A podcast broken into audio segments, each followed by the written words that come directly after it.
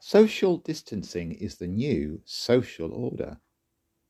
Don't get too near, otherwise you'll get COVID. Walking anywhere these days, we're having to dodge and skirt and occasionally step in mud or a puddle to avoid getting too near. You turn a corner and you quickly have to step away, otherwise, you'll be hugging the person coming towards you that you didn't see coming. Many of us have responded to Mary, the mother of Jesus, like this. She's been a disease, as it were, to be avoided at all costs. Dodge her, stay well away from her. If during a sermon her name's mentioned, close your ears. Heresy is about to be taught, blasphemy even. It's a shame non Catholics have tended to do this over the years. I used to, but not anymore. We don't have to worship Mary to learn from her. We don't need to pray to her to be inspired by her. She's not the centre of the Jesus story, and most of the time she stays in the background. But we can learn from her and be challenged by her if we so choose. We can learn such a lot from her example and be transformed by it too. By saying yes to the angel, Mary chose a life of total, radical commitment to God.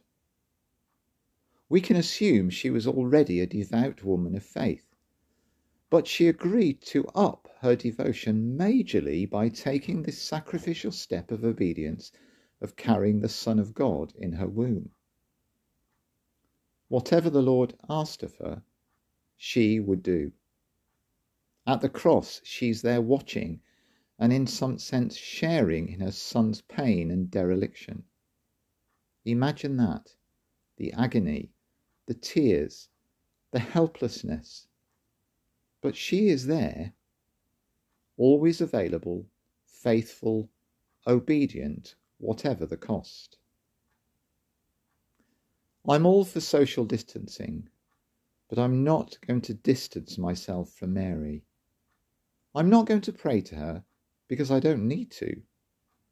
But I will ask God to give me that same spirit she had, that spirit of faithful and sometimes sacrificial commitment to her Master. In our world today, it's so easy to opt for a more comfy, safer, compromised kind of Christianity. I get that.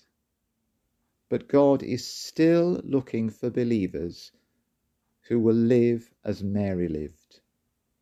What was it she said to the angel? I am the Lord's servant.